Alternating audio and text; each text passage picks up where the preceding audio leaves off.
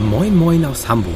Willkommen bei Fassadentechnik im Gespräch, unserem Podcast rund um die Gebäudehülle. Ich bin Doktor Max Gunina. Kaufbeurens Freiwillige Feuerwehr hat ein neues Gebäude. Den zwanzig sechzehn von der Stadt Kaufbeuren ausgelobten Architekturwettbewerb gewann der Entwurf des Architekturbüros Dasch, Zürn und Partner mit Sitz in Stuttgart und München. Weithin sichtbar ist die hinterlüftete Fassade, eine profilierte Metallbekleidung aus pulverbeschichtetem rotem Aluminium. Im Podcast-Interview stellt Sebastian Kittelberger, einer der Partner der Geschäftsleitung des Architekturbüros, das Objekt vor. Er spricht über die Ideen hinter dem Design und die Stärken einer Metallfassade. Herr Kittelberger, bitte stellen Sie sich und Ihr Unternehmen kurz vor. Wo liegt Ihr Schwerpunkt? Ja, sehr gerne. Mein Name ist Sebastian Kittelberger. Ich bin gleichberechtigter Partner im Büro Dasch, Zürn und Partner.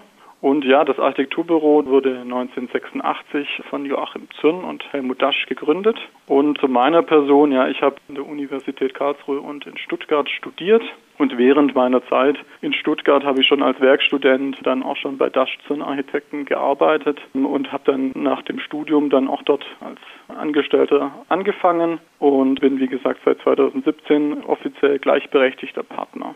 Zum einen, wir haben zwei Standorte. Wir haben in Stuttgart und in München eine Niederlassung und in beiden Standorten arbeiten circa dreißig Mitarbeiter an hochwertiger Architektur. Und ja, wir planen und bauen vorwiegend national für öffentliche Auftraggeber.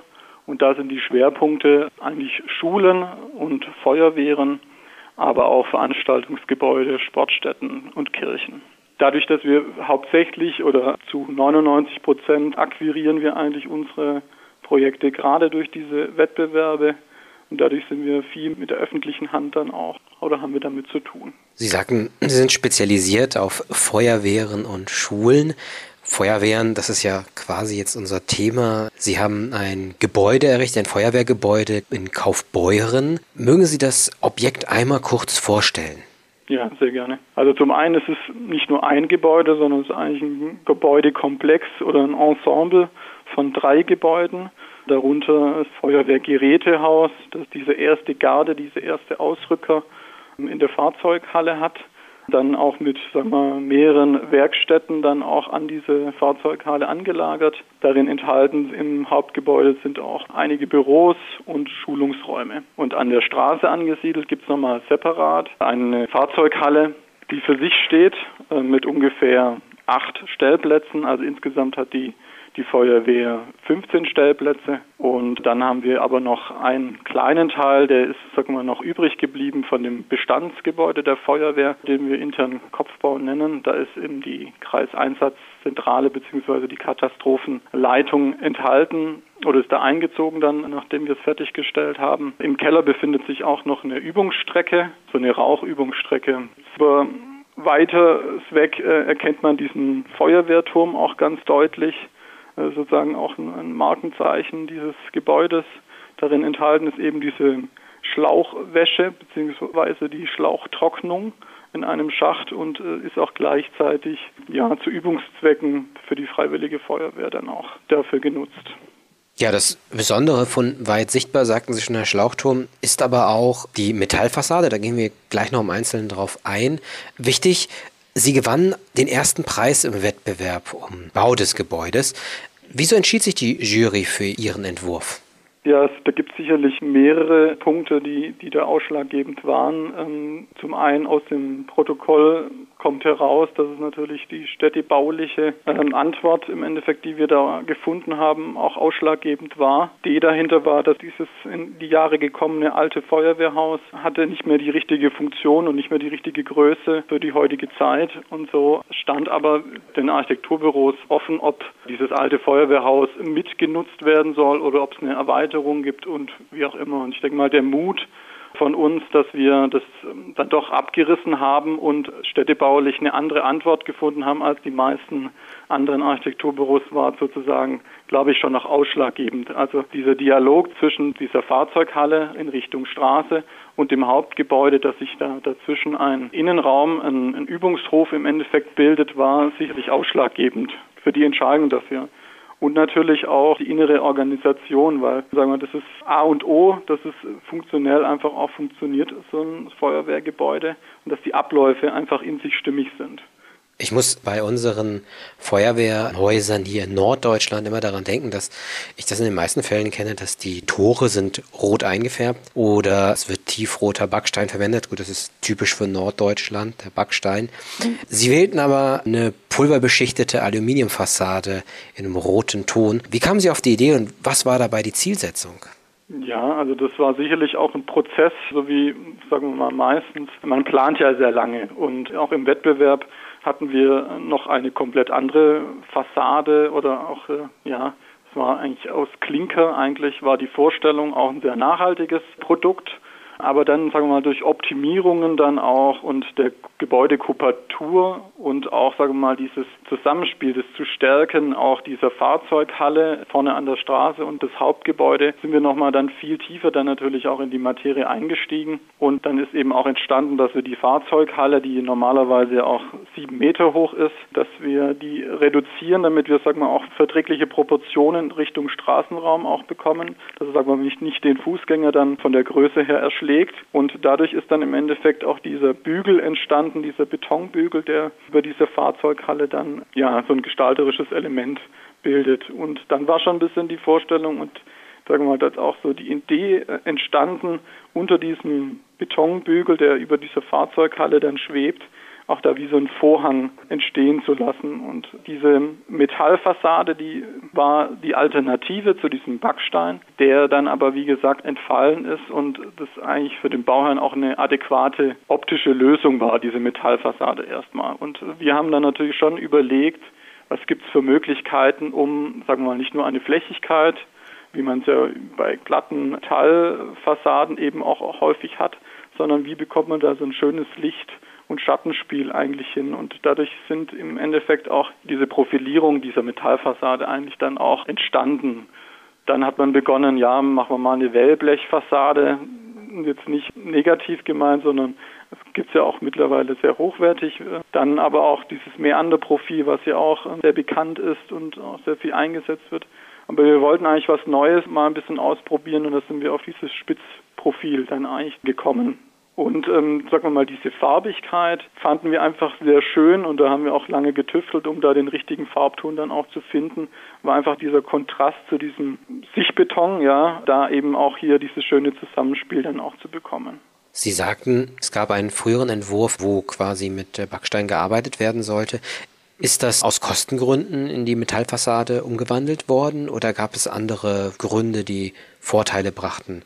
Ja, also zum einen ist es erstmal aus Kostengründen ist es weggefallen.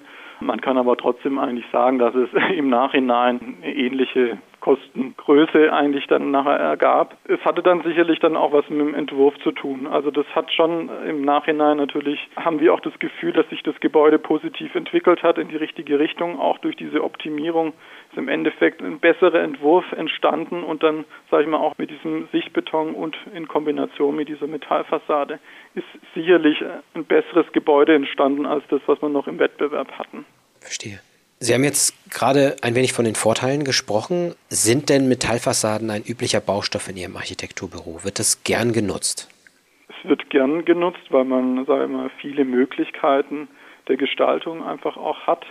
Wie ich schon sagte, dieses Licht- und Schattenspiel, auch gerade von profilierten Metallfassaden, das ist einfach von jeder Blickrichtung her ein, ein spannendes Erlebnis, einfach auch ähm, für so ein Gebäude. Und grundsätzlich ist jedes Projekt für uns, steht, sagen wir mal, für sich und man schaut im Endeffekt auch wie jetzt hier, dadurch, dass sich das Gebäude weiterentwickelt hat, hat man auch eine andere Lösung gefunden, auch was die Materialität betrifft. Also das heißt jetzt nicht, dass wir diesen Werkstoff dann gerne überall verwenden, sondern wir gucken dann individuell, was für dieses Gebäude am besten passt. Ja, was nehmen Sie aus dem Projekt für weitere Bauvorhaben mit? Ja, also das Ergebnis oder die Idee, die wir hatten, der Planungsphase und dann im Endeffekt auch das Ergebnis hat uns komplett überzeugt und sagen wir auch den Bauherrn war total glücklich auch mit diesem Endergebnis. Was man nicht vergessen darf, gerade auch bei so einer profilierten Fassade, ist einfach auch, sagen wir mal, doch die Komplexität auch in der Planung und auch in der Ausschreibung. Es ist ähm, nicht vergleichbar wie mit einer Glattblechfassade, sondern da müssen schon dann auch die ganzen Details dann einfach auch, muss man sehr viel investieren auch, aber sagen wir mal, das Endergebnis, da sind wir sehr froh, dass es so geworden ist, wie wir es jetzt eigentlich auch sehen. Aber wie gesagt, man darf den Planungsaufwand dann auch nicht vergessen und ähm, hat sicherlich, so wie das Ergebnis auch aussieht, können wir das uns sehr gut vorstellen, auch gerade so mit diesem Spitzprofil bei anderen Projekten zu verwenden.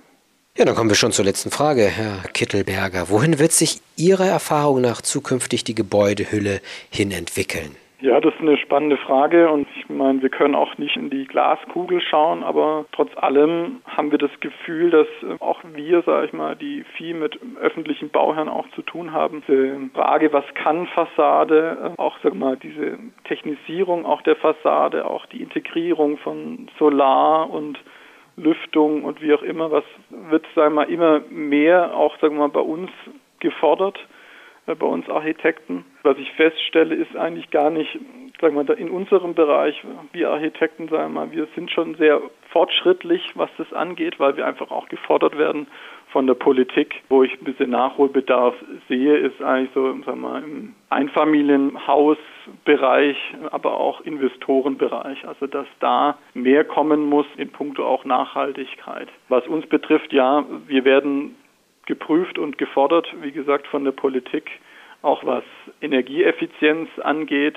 Und somit wird auch, sagen wir mal, nicht nur die anderen Baustoffe, wie auch, sagen wir mal, der Rohbau, wo man ja auch schon sehr viel mit C O zwei Reduzierung oder Recyclingbeton konfrontiert wird, sondern auch da bei der Fassade ist es sicherlich ein Thema, was noch kein Ende gefunden hat, ja, und wo sicherlich wir weiterhin als Architekten auch gefordert sind, da Lösungen zu erarbeiten, wie auch immer die dann aussehen mögen. Das hat dann sicherlich mit dem einen oder anderen Projekt dann im Speziellen dann nochmal, ja, muss man sich das genauer betrachten, aber wie gesagt, wir sehen uns da schon auch gefordert.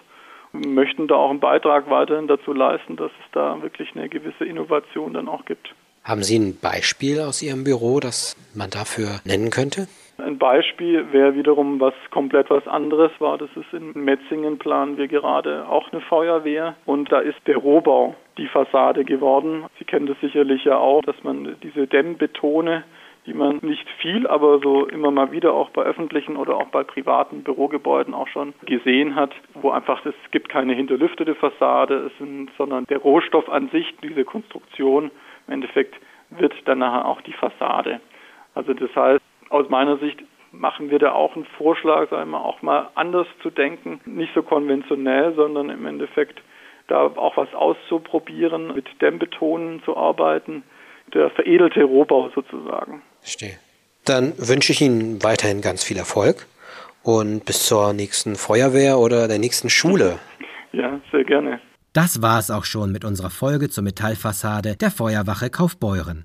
Weitere Details und den kompletten Objektbericht zum Nachlesen finden Sie in der Doppelausgabe zwei drei zwanzig einundzwanzig der Fachzeitschrift Fassadentechnik. Mehr Informationen zum Thema erhalten Sie auf w w w punkt fassadentechnik punkt d e. Fassadentechnik im Gespräch ist ein Podcast des Kubus Medien Verlags.